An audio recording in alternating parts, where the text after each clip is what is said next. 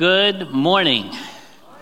And welcome to Central Church of the Nazarene. It's so good to have you here today.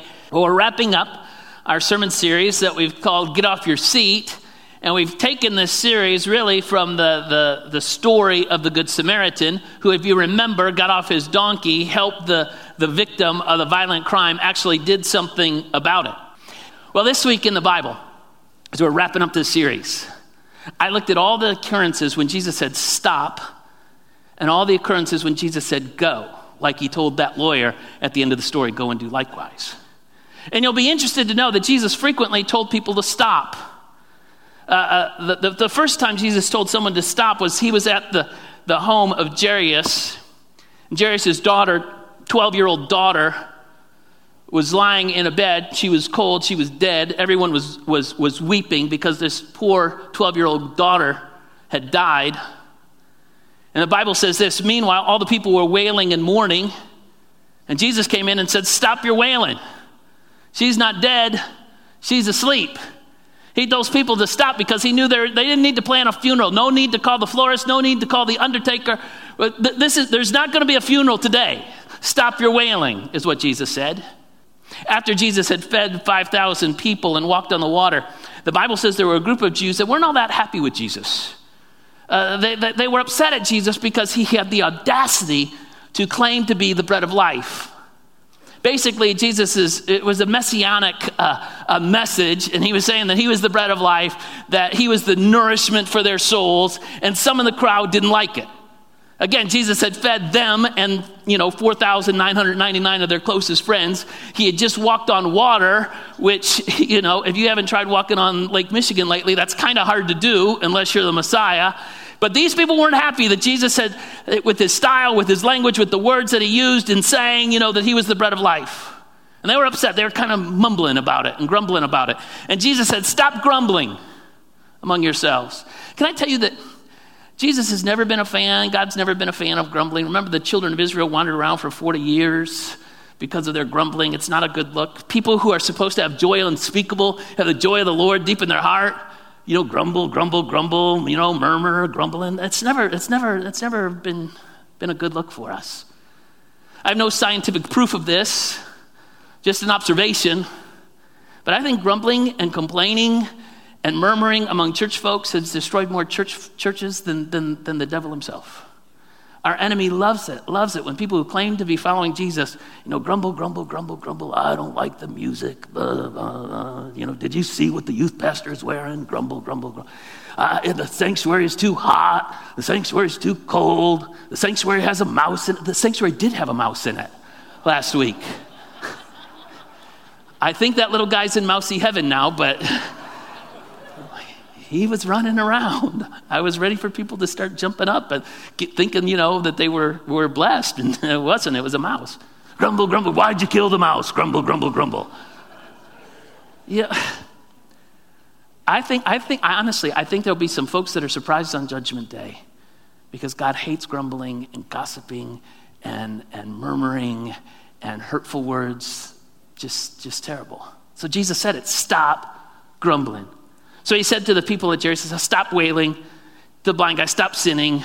These people, stop, stop grumbling. In another, another encounter with those same persnickety group, they were upset at Jesus again. This time, in fact, they called him, him, him demon possessed. So that was not an endearing term. And Jesus said to them, Stop judging by mere appearances, but instead judge correctly. Jesus has never been a fan of people who, who judge others, you know. Uh, love one another, yes. Judge one another, uh, not so much.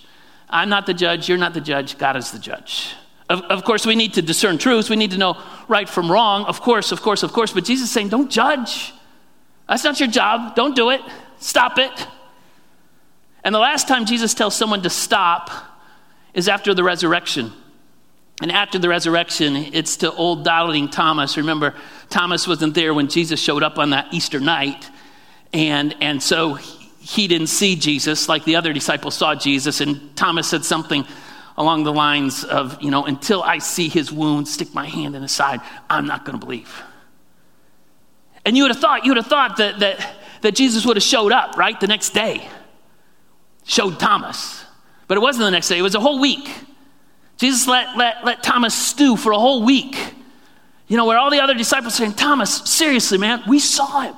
We saw him with our own eyes. We saw him. We know he's a, Jesus is alive. If he's alive, why isn't he showing up to me? I don't know, Thomas. I don't, we saw, we saw him. We saw him. And finally, a week later, Jesus shows up and he tells Thomas, Stop doubting and believe. The, the, the point is, sometimes I think we, we, need, we need to hear Jesus say those words. You know, after sometimes we've been doubting, we've been in a, in a pit for a while, we need to hear Jesus say, Stop doubting and believe. You know, a lot of people have doubts. And maybe, maybe you do right now. Maybe you've been wrestling with some tough questions. You know, you, maybe you've been asking God, you know, why God does it seem like your people get, you know, take it on the chin and people who are evil and rotten just kind of slide through life? Why do, why do bad things happen to good people? Or why am I suffering? Or why do I have all these tr- troubles? Or, or why, why did those things happen to me when I was a child? Tough questions. And some of those answers we're not, we're not going to know until we get to heaven. Some of those things we won't, we won't get it. But, but I think there comes a point where our faith has to kick in. And we have to just hear Jesus say, Stop doubting and believe. Stop doubting and believe, Rob. Stop, stop doubting and believe, Gary. Stop doubting and believe, Susan. Stop, just stop doubting. Believe, believe, believe. So Jesus has been known to tell people to stop.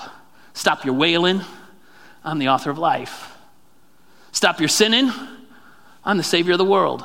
Stop your grumbling. I'm the truth. Stop your judging. You're not the judge. I am. Stop your doubting. I'm the resurrection and the life. But Jesus doesn't just say stop, he also says go. Again, in this message to, in, in the Good Samaritan to the lawyer, he said go, go and do likewise. But that's not the only time Jesus said that. Probably the most famous, the most familiar to us is those, his words to the disciples at the end of Matthew's gospel, Matthew 28. We call it the Great Commission. When Jesus told those, those, those disciples there to go, go, go and make disciples of all nations, baptizing them in the name of the Father, the Son, and the Holy Spirit, and teaching them to obey everything that I have commanded you. Go. Go and make disciples. Go. Go baptize folks. That's why we get so excited about baptisms. Our next baptism here is going to be November 3rd. And so, so I mean, we get that, that's what really gets us excited. Not, you know, not other things that maybe, you know, we, know, we don't get excited about this or that, but baptisms. Why? Because Jesus said, go and baptize, go and baptize, go and teach people. Go, go, go. It shouldn't have been a shock to the disciples for, for Jesus to say that because earlier in Matthew's gospel, he told them to, to go as well. That time to, to Israel. And in Matthew 10, he said, Go rather to the lost sheep of Israel. And as you go, proclaim this message The kingdom of heaven has come near. Heal the sick, raise the dead, cleanse those who have leprosy, drive out demons. Freely you have received, freely give. Go, fellas, go, go, go, go, go. But that's not the only place Jesus said go. In fact, in Matthew chapter 8, three times Jesus tells different people to go. The first is in Matthew 8 4. Jesus healed a guy from leprosy, and, and he tells him, he says, Go, show yourself to the priest, and offer the gift Moses commanded as a testimony to them. If folks had leprosy in the, in the first century, uh, they, they, and, and someone, and they were healed or they got better whatever, they couldn't just go home and say, Hey, I'm all better now, you know, I'm, I'm good. No, because it was such a contagious disease and, and such a stigma that went along with it. Leviticus chapter 13 gives all sorts of regulations on how to deal with someone that has leprosy. And so, if, if, if you had been healed, the idea is you had to go to the priest to have him check you out. I'm so glad we don't live by that today because I don't want to see your skin diseases. I'll be honest with you. Pastor, would you look at this, please? I get enough of that sometimes in my hospital calls, but that's a whole other story, you know. Uh, uh, uh, so that's just kind of gross, but that's what ha- they had to do. They have to go to the priest, have him check it out. He'd look at it. If he couldn't determine whether it was leprosy or not, they'd kind of quarantine the person for seven days, and then the priest would look at it again. And if it had spread, if it spread, then sorry, you're unclean. And what that meant was you could not go to the worship, you could not go home. You had to shout out. You really were only around other lepers. You had to shout out unclean when everyone, anyone even came close to you. It was a horrible existence.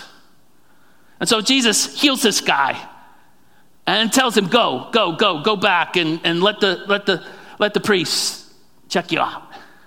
The second place in Matthew 8 that Jesus says go is, is to the centurion when Jesus says, Go, let it be done just as you believed it would. That's the story when the Roman centurion came to Jesus and said, Jesus, my servant is sick. Could you, could you heal him? And, and Jesus said, Sure, let's go to your house. And the guy stops you and said, hey, Jesus, you don't need to go to my house. He said, said I, I, I, lead men. I lead men all over. I say to jump and they jump. I say to go and they go. It's the same thing with you. If you say, My servant is well, my servant will be well. Jesus was so impressed by that guy, Roman centurion. Jesus was so impressed by that guy. He had never seen anything like it. And, and he said, Go, let it be done as you believed. And as, as if there were any doubts, Matthew concludes that story by, by saying, And his servant was healed that very hour. Of course he was. Jesus is a great physician. He can do long distance healings. That's no problem. The third instance in Matthew 8 of someone hearing Jesus say go is the shortest command. And that's when Jesus was on the eastern side of the Sea of Galilee and he encounters two demon possessed guys. And these demon possessed guys approach Jesus, but really it's the demons who are talking, and it's not really a dialogue because it's only the demons that are talking. And they say stuff like, you know, Jesus, uh, are you going to torture us? Jesus, what do you want with us? Jesus, if you're going to cast us out, send us into those pigs.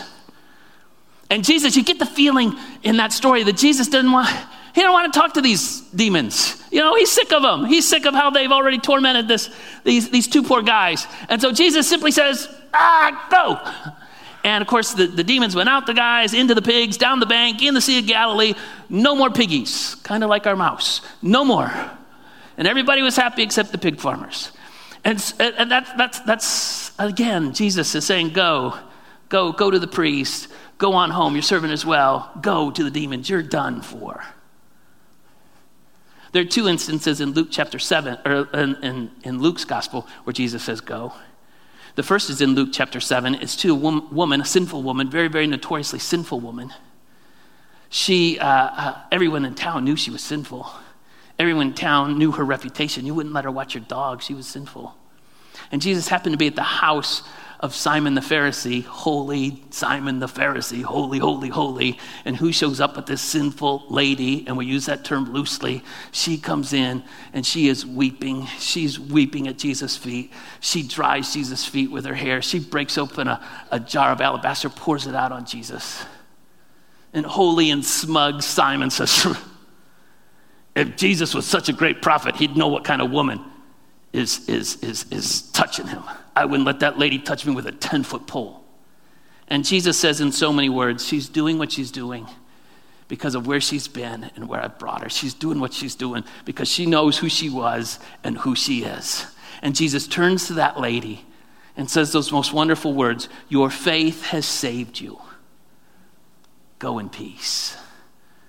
Go, dear lady. Go in peace. In the very next chapter, in Luke chapter 8, Jesus encounters another lady. She's also not had much peace, at least not had peace for, for 12 years. She's the lady who'd been suffering. Remember her story, suffering from a bleeding disorder for 12 years. Just like the, just like the, the, the leper in, in Matthew, this, this, guy, this lady had been suffering, couldn't, was un, declared unclean, couldn't go home, had to be outside, couldn't go to worship, none of those things. And she heard that Jesus was coming to town. Maybe Jesus could help her. Maybe Jesus could heal her. Maybe Jesus, he's healed all these other people. Maybe she could also be healed. But she has a problem.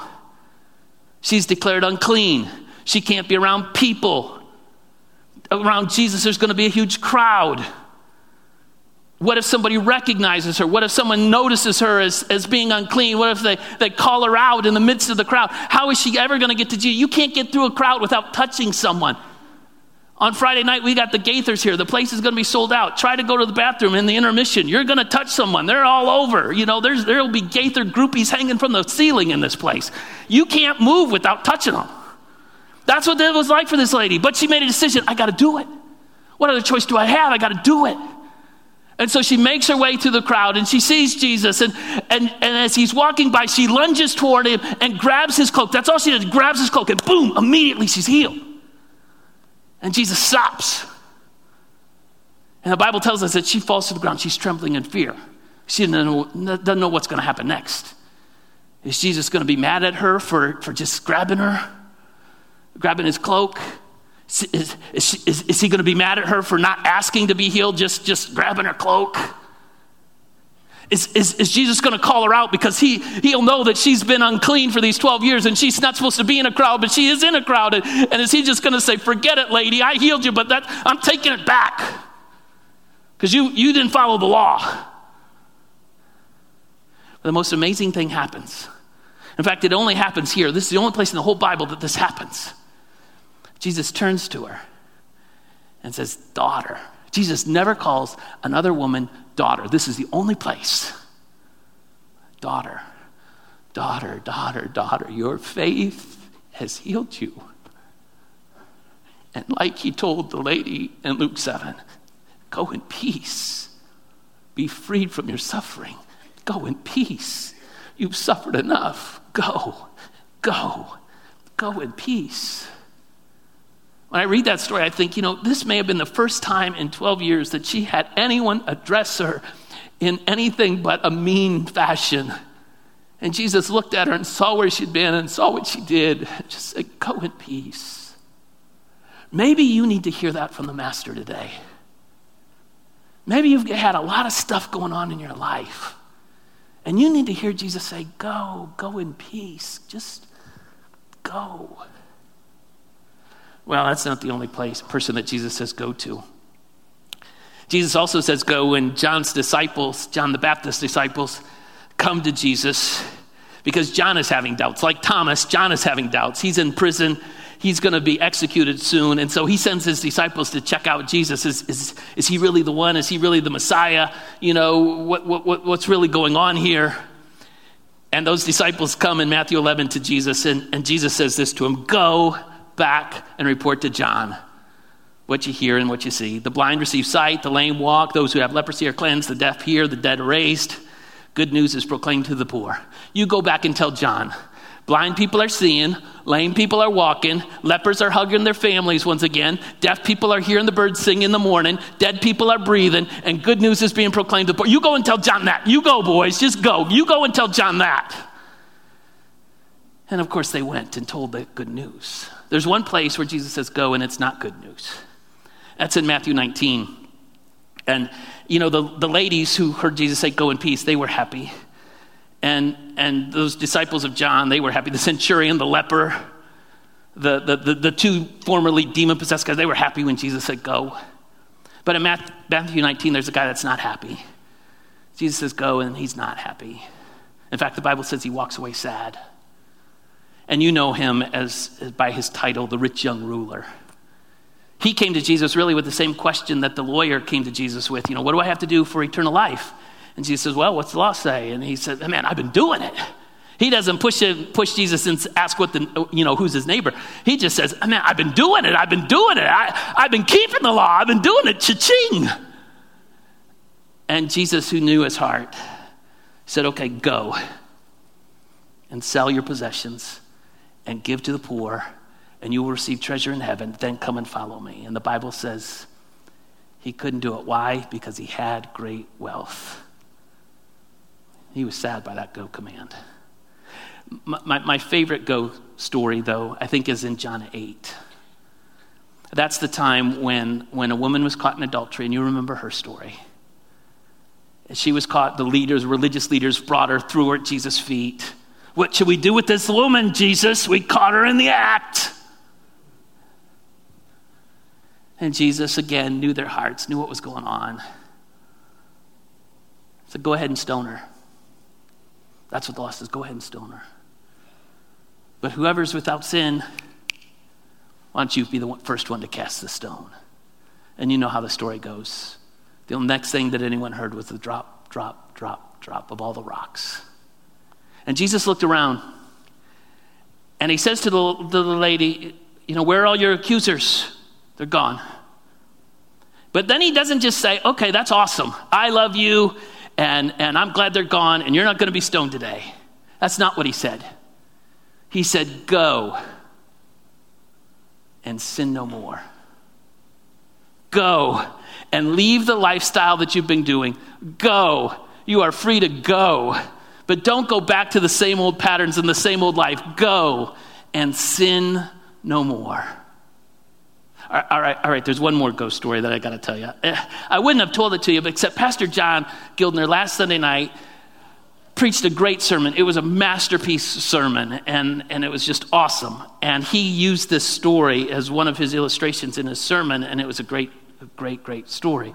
It's from Acts chapter 9 when, and Saul's conversion. The apostle Paul, who was, had been Saul, his conversion story is in Acts chapter 9. And after he was converted, Jesus shows up to, to a disciple, a guy named Ananias.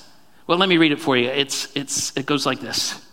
In Damascus, there's a man named Ananias. The Lord called him in a vision. Ananias, yes, Lord.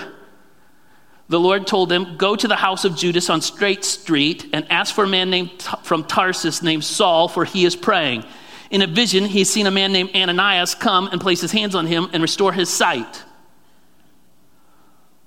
Lord, Ananias answered, I have heard many reports about this man and all the harm he's done to your holy people.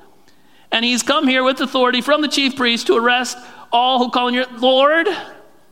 I know you know a lot of things about a lot of things, but this guy Saul that you want me to go, he's a bad dude. He's a really bad dude. Don't you have another Pharisee that I can go and pray over? Not so, not that guy. But the Lord answered Ananias and said, Go. There it is. Go, go, go.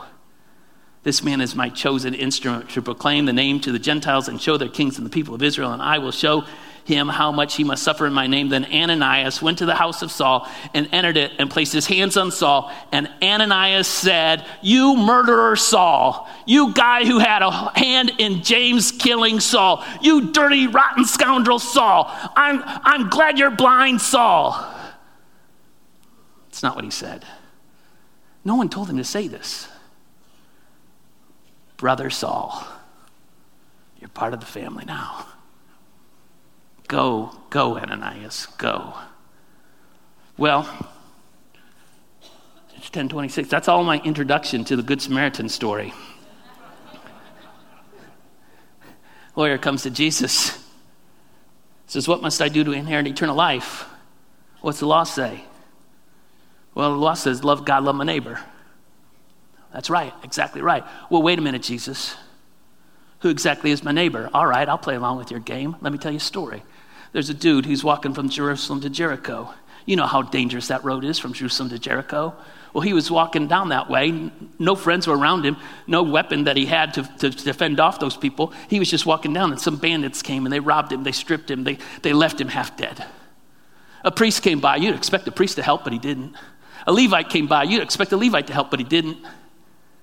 But then, but then, but then a Samaritan came by. And the, and the Samaritan bound his wounds and, and put him up on his donkey and took him to an inn. Do you know how dangerous that would have been for a Samaritan to take a, a, wounded Jew on his donkey to an inn in a Jewish town? They would have said, Listen, pal, how'd that guy get hurt? Oh, I found him that way. Oh, yeah, right.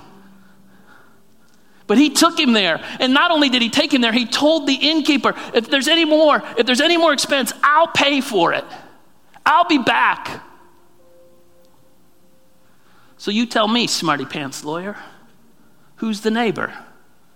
The priest, the Levite, or the Samaritan? Jesus, you put it in those terms, it's got to be it's got to be the one that showed mercy. Exactly right go and do likewise. Tell you all these stories today of Jesus saying, Stop and go, because I believe that Jesus is here. We prayed about it earlier. And I believe that Jesus is speaking to you. And maybe he's telling you to stop. Maybe there's some things going on in your life that you need to hear the Master say, Stop what you're doing. Stop sinning. Stop grumbling. Stop wailing. Stop whatever. Stop. Just stop. Do that no longer. Stop. Or maybe, maybe the master's calling out to you and saying, Go. Go to that neighbor that, that's just been hurting and you know they're hurting. Go to that fellow student who's being bullied at school. Go to that coworker who always seems to have a bad day. Go to them.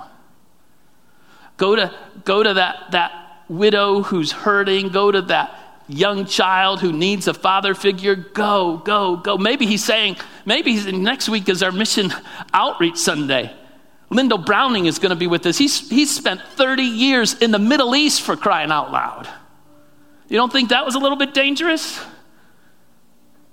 It may be that God will say to you, Go, go. I want you to, I want you to go. Leave your family and friends and head off to the Middle East. Because there's people there, believe it or not, there's people there that need the love of Jesus. Maybe he'll say, like he said to so many in our church lately, Go, I've got some plans for you. I'm calling you into ministry, and I just want you to go. And folks like, like Megan Cousins and Tiffany Fee and Roy Pruitt and Howie Rowe and Sarah Hurd and and, and Noah Adams, they've heard, they've heard that and they've said, okay, don't know what that means exactly, but okay, I'm going. See, I just believe that the Spirit of the living God is here and is speaking.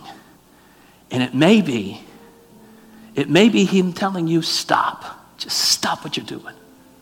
Or it may be Him saying, go I got great plans for you. Go, step out in faith and go. Lord, help us to hear from you and to obediently say, Yes, Lord, yes. Wherever you want, wherever you have me, I'm going to go and do likewise. In Jesus' name, amen.